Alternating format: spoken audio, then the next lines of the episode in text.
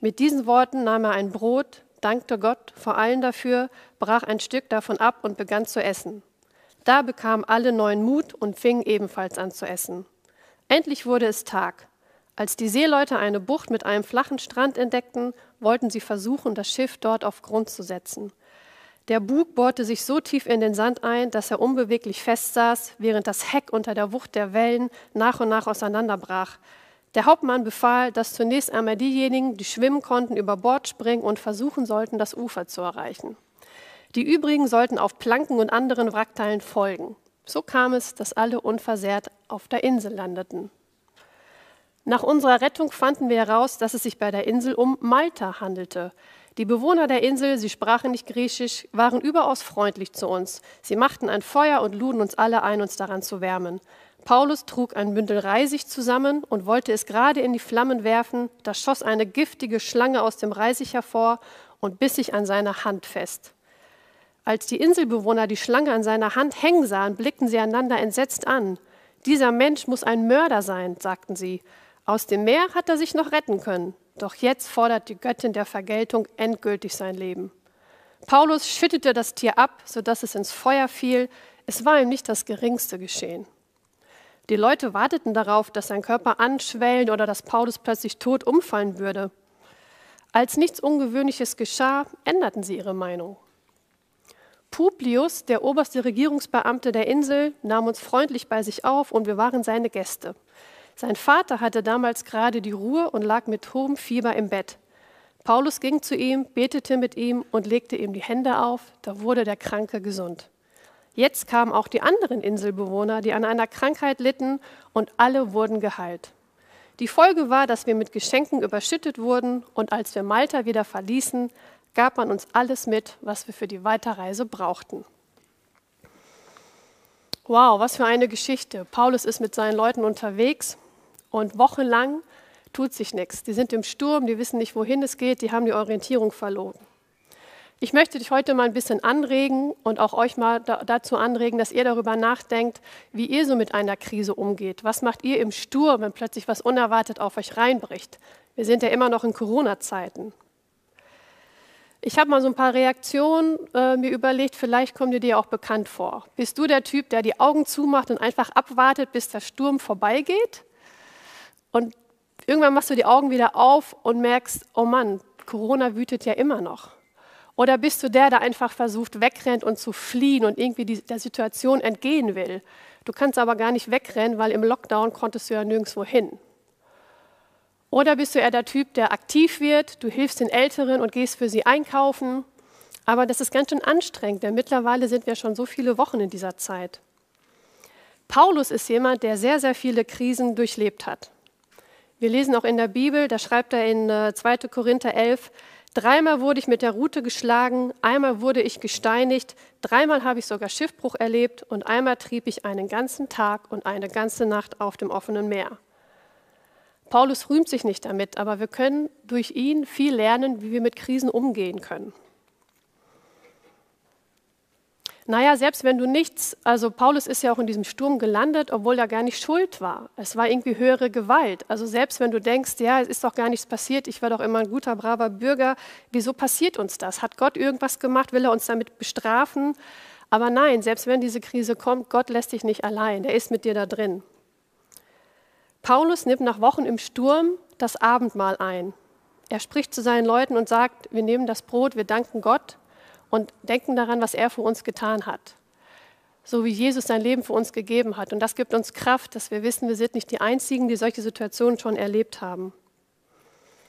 Paulus dankt. Und ich finde, ähm, so die, die Attitüde, also die, die Bereitschaft zur Dankbarkeit in einer Krise kann uns auch helfen und versuchen, das Gute zu sehen. Es gibt immer noch was, wofür wir danken können. Und gerade auch Orientierung ist wichtig, wenn du im Sturm bist. Und die Bibel gibt uns da gute Verheißungen. Es gibt viele gute Verheißungen von Gottes, die wir uns ähm, in Erinnerung rufen können, wenn es uns mal schlecht geht. Also wenn du glaubst, Gott ist dir egal, dann kannst du sagen, danke Gott, dass du mich über alles liebst. Und falls du denkst, du bist auf dich allein gestellt, dann sagt die Bibel, ich sorge mich um alles und ich muss mich um nichts kümmern. Wenn du denkst, dass niemand auf mich schaut in der Krise, dann kannst du sagen, Gott, ich danke, dass du meine Wunden und Verletzungen heilst. Und wenn du hoffnungslos bist, dann kannst du sagen, danke Gott, dass du mir Zukunft und Hoffnung schenkst. Danke Gott, dass du mir ewiges Leben schenkst. Und danke Gott, dass du immer bei mir bist bis ans Ende der Zeit. Ihr könnt euch das gerne abfotografieren und zu Hause nachlesen. Sprich die Verheißung laut aus. Es macht was in der geistlichen Welt. Selbst wenn sich deine Situation nicht ändert, aber du siehst die Sonne wieder durch die Wolkendecke und es gibt dir Orientierung im Sturm. Und das ist das Wichtigste. Probier es einfach mal aus. Trotz Gebet erleidet Paulus Schiffbruch. Gott hat den Sturm nicht weggenommen. In der Bibel steht, dass es für Jesus ein leichtes ist, mit nur einem Wort den Sturm zu stillen und Wind und Wellen müssen ihm gehorchen. Das Schiff geht aber in zwei und die ganze Truppe landet im Wasser und treiben auf Richtung unbekanntes Ufer zu. Tja, anstatt auf Italien, nach Italien zu kommen, landet Paulus auf Malta. Aber Malta, da wollte er gar nicht hin. Wo ist es überhaupt? Ich habe euch meine Karte mitgebracht. Ihr seht den Fall unten. Das ist Malta. Da ist Paulus gelandet und oben ist Rom. Da wollte Paulus eigentlich hin. Also er war irgendwie ganz schön auf Umwegen unterwegs. Der hatte ganz andere Pläne. Wie sieht denn das bei dir aus? Was könnte dein Malta sein? Was sind deine Pläne, die durch den Corona-Sturm zunichte gemacht worden sind? Welche Klassenfahrt musste vielleicht ausfallen? Welche Urlaubsreise ist geplatzt, weil du nicht weg konntest?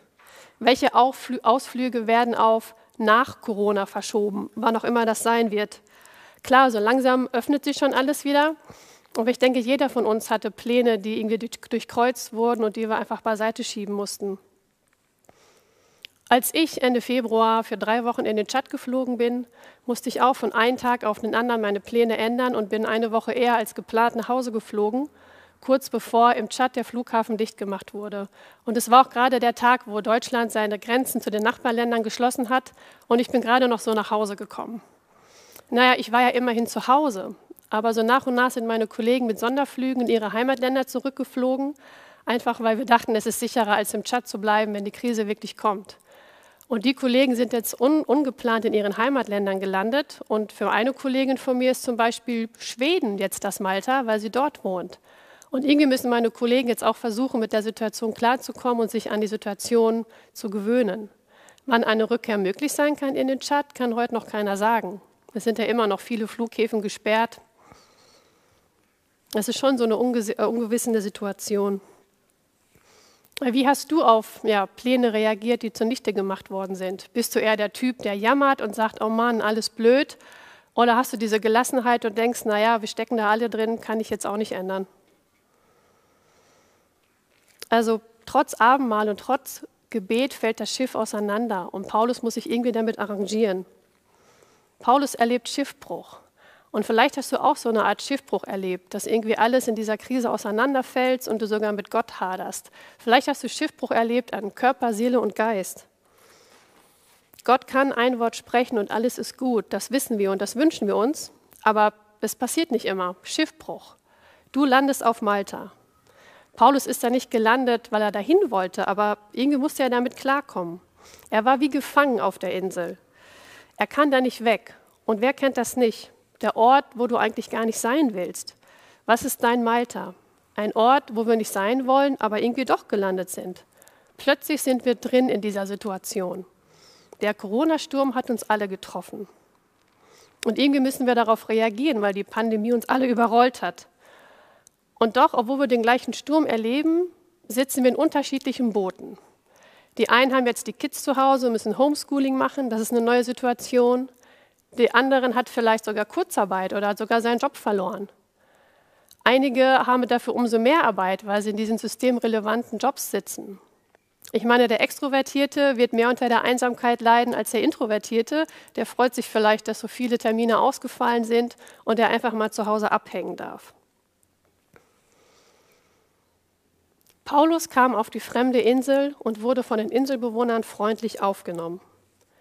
Sie saßen zusammen am Feuer und da wurde Paulus von einer Schlange in die Hand gebissen. Und da wussten alle, das war's mit Paulus, denn sie glaubten an die griechische Rachegöttin und dachten, Paulus hatte schon verdient, wenn er diesen Schlangenbiss bekommt. Also nach einem Schlag kommt das nächste. Erst der Schiffbruch, dann der Schlangenbiss. Hat dich irgendwas gebissen auf deinem Malta? Kommst du jetzt nicht mehr klar, weil du keine Arbeit hast? Geht dir die Familie vielleicht auf den Senkel? Ähm, es kann auch sein, dass vielleicht häusliche Gewalt oder Einsamkeit und auch Mangel entstehen durch diese, diesen Schlangenbiss, weil eins auf den anderen kommt und sich das so aufbaut und du gerade nicht weißt, wie es da wieder rausgeht. Na, wir können uns unter Malta, unser Malta nicht aussuchen, aber schon schauen, wie begegnen wir der Situation, was machen wir jetzt damit. Paulus hat die Schlange einfach weggeschüttelt. Er hat sie von seiner Hand abgeschlagen, als ob nichts passiert wäre. Da staunten alle und wussten, dieser Mann ist wirklich von Gott gesegnet. Wir können unsere Angst auch wegschleudern. Wir können sagen in Jesus Namen, ich nehme diese Angst nicht an, ich akzeptiere das nicht. Es liegt Kraft im Namen Jesus und wir können es ausprobieren. Wir haben den Virus nicht gemacht, aber wir müssen uns davon nicht bestimmen lassen. Wir können dem begegnen mit Gottes Kraft und Liebe. Da bin ich fest von überzeugt. Ja, und als Paulus dann unversehrt war und er hat dann bei Publius übernachtet, dem Typen auf der Insel, und sein Vater war krank, da ist er da einfach hingegangen, hat für ihn gebetet, ihm die Hand aufgelegt und er wurde gesund. Und als das die ganzen anderen Insulaner gesehen haben, schickten sie die ganzen Kranken zu Paulus und er heilte quasi die gesamte Insel. Es ist auch nichts Neues. Jesus hat damals schon, bevor er an Christi Himmelfahrt, was wir vor ein paar Wochen erst gefeiert haben, zu seinen Jüngern gesagt, wir lesen das auch in Markus 16, geht in die ganze Welt und verkündet der ganzen Schöpfung das Evangelium. Wer glaubt und sich taufen lässt, wird gerettet werden. Wer aber nicht glaubt, wird verurteilt werden. Folgende Zeichen werden die begleiten, die glauben. In meinem Namen werden sie Dämonen austreiben, sie werden in neuen Sprachen sprechen, wenn sie Schlangen anfassen oder ein tödliches Gift trinken, wird ihnen das nicht schaden. Kranke, denen sie die Hände auflegen, werden gesund werden. Das ist einer dieser Sätze, der mich auch dazu bewegt hat und Leute wie mir, irgendwie meine Komfortzone zu verlassen und mein Leben auch für Gott einzusetzen und dafür sogar bis nach Afrika zu gehen, wenn es sein muss. Paulus hatte andere Pläne, aber da er seinen ungeplanten Kurswechsel angenommen hat und Malta umarmt hat, konnte Gott daraus Gutes entstehen lassen. Gott hat auch für uns Gutes im Sinn. Meine wenigen im Chat verbliebenen Kollegen nutzen ihre Zeit auch ganz gut und haben ja diese Corona-Poster erstellt, die ihr vorhin schon gesehen habt, um einfach diese Sehsensibilisierung, Sehsensibilisierung zu schaffen, dass Leute wissen, wie sie sich davor schützen können. Ich komme zum Schluss. Also wir haben gehört, Paulus brauchte Gott, um vom Sturm gerettet zu werden. Aber Malta brauchte Paulus, um von Gott gerettet zu werden. In Malta wurden alle Menschen geheilt. Gott hat Paulus auf Umwegen gebraucht. Wir alle haben Situationen, mit denen wir irgendwie klarkommen können oder klarkommen müssen. Zerplatzte Träume, wo wir noch keinen Ausweg haben. Lass deine Vorstellungen los und lass nicht zu, dass Gedanken und Gefühle dich bestimmen. Nicht wie eine Schlange beißen, du kannst sie abschütteln. Ja, wir hoffen alle, dass irgendwann diese Normalität wieder eintreffen wird. Wir wissen alle nicht, wie lange Corona noch geht, aber wir sind gemeinsam auf dieser Reise und ich bin genauso gespannt, wie es weitergeht, genauso gespannt wie ihr, wie es weitergeht. Paulus hat aus seiner Situation das Beste gemacht und das konnte er mit Gottes Hilfe. Und das können wir auch versuchen, mit Gottes Hilfe, wenn du es willst. Amen.